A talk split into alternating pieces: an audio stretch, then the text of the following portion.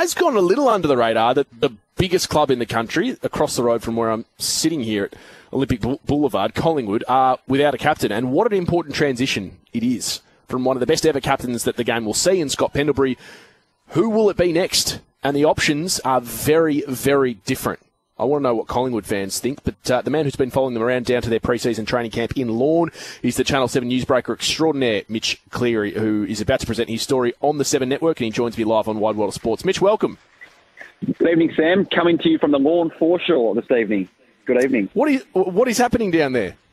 The Pies have hit Lorne, Great Ocean Road, for their three-day training camp, hiking, golfing, surfing, and a bit of footy thrown in there as well. So uh, they're going to spend the next three nights down here uh, before Australia Day, just to uh, get a little bit of team bonding and, and training in, uh, as well as the water um, before the start of the season. I think part of their thinking is it's a good time to get out of the Melbourne Park precinct, uh, obviously across the road, as you mentioned, from the tennis to it all.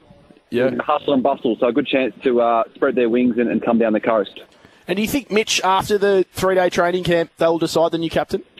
I think we'll know the captain in the next few weeks for sure. Uh, Darcy Moore is at the front of that queue right now. He received the second most votes for the skipper last year behind Scott Pendlebury, and we know Scott mm. Pendlebury has handed the reins over after nine years. So he is no doubt the captain right now, Darcy Moore, and um, he spoke today and said he's ready to go for round one and wants to put his hand up, even after his bone infection landed him in hospital before Christmas. So that's great news for Pies fans. The other contenders, as you mentioned, Taylor Adams, probably for the best part of three or four years, was seen as Scott Pendlebury's most likely successor, but Moore has probably jumped ahead of him in terms of the, the outside uh, perspective. And then you've got others sort of in that conversation. Jack Crisp, Brayden Maynard is a bit of a smoky, and Jeremy Howe can't be forgotten as well. They just couldn't be more different as potential captains, yeah. Mitch. And, and I guess that's a real positive for you know, a club like Collingwood. I mean, Darcy Moore strikes me as someone that would be great for the game to see as a captain because I just think he would be very different at it and, and, he would he would take it in a in a new direction. And I think he'd be a voice for so many other things that we haven't necessarily thought of. And when he talks about you know issues with the AFL Players Association, I think he's all, always so eloquent yeah. and thoughtful. And yet, for some reason, it feels like Taylor Adams, from a Collingwood perspective, is the safer option transitionally.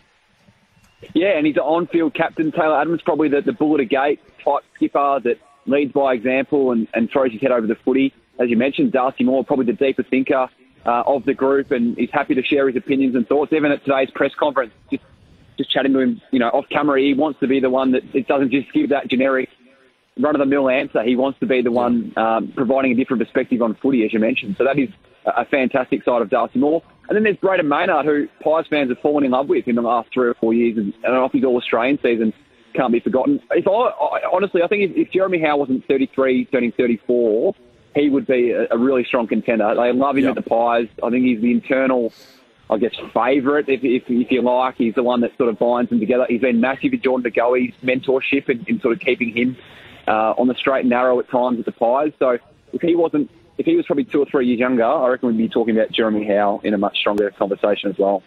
Do they rise or slide with the ladder this year, the Pies, do you think?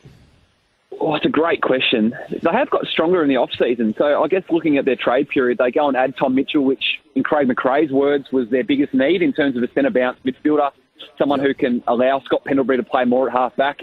It's easy to forget, but Pendle's probably played as a pure midfielder in the last 10 weeks of the year when they had designs on him playing as a half back. Nick Daicos is going to get better.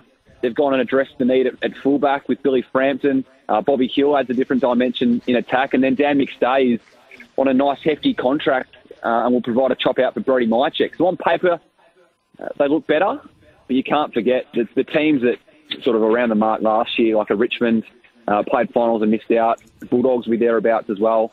They're only going to get stronger as well. So it's a really fascinating watch with Collingwood.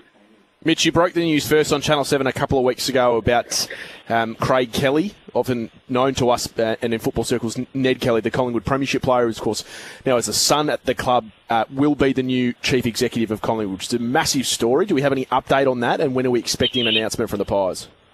No formal announcement yet. I'm expecting something in the next two or three weeks. I think, given his connections at TLA, essentially running that business um, for such a long time now, it's it's a little bit delicate in terms of finishing up there, handing the reins over, and starting at Collingwood. But he was the one that the new president Jeff Browne targeted, and he has got that role as, as the new chief executive officer.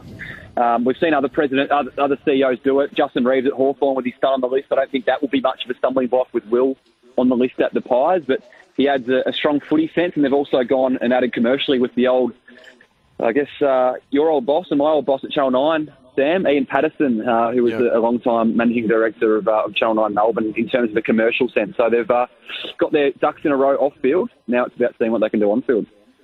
I just I've got to be honest with you, Mitch. I just got a feeling about the Pies. Now, take away however they go on the field this year, but in the, in the long term, and Alastair Clarkson always used to talk about the pillars of a club. So this footy club is getting back to, I think, the strength that it once was in the 90s, and and, and that is you've got Jeff Browne at the helm. You know, you've now got Craig Kelly, who is a, a, not only a, a, savvy businessman but also a, a, ruthless one, and, and his football knowledge is acute, coming in as CEO. Graham Wright, as you know, basically yep. running that football department, is one of the great list managers that we've seen, and now Ian Patterson. It's if you if I'm another club looking at that off-field lineup, it's pretty ominous. It is very ominous, and they couldn't have been happy with Craig McRae as the other pillar of that as uh, yep. head coach as well. So. Graham Wright has, has, taken over as acting CEO in the last couple of months since Mark Anderson uh, departed the footy club. But yeah, it is strong, and, and I think the Pies a big part of what they're looking to do obviously footy is, is a priority in winning flags, but they're trying to flex their muscle off field when it comes to the commercial sense. And yeah, um, you know, it's it's a massive brand as you mentioned, along with Richmond. West Coast probably the biggest clubs in Australia. Um, you know, is it time for them to, to try and flex their muscle and, and make a bit more cash? Uh, maybe that's what they're looking at with all these uh, off-field appointments as well. Now, before you go, we know you work very hard in, in breaking news, but if you're on a three-night training camp down at Lorne, I would set the over unders of how many nights you spend at the Lorne Hotel at three. Yeah, it's it's close to that. Unfortunately, I don't get to stay down here. The Pies haven't put me up for the uh, for the three nights. They've got oh, their own. You're kidding.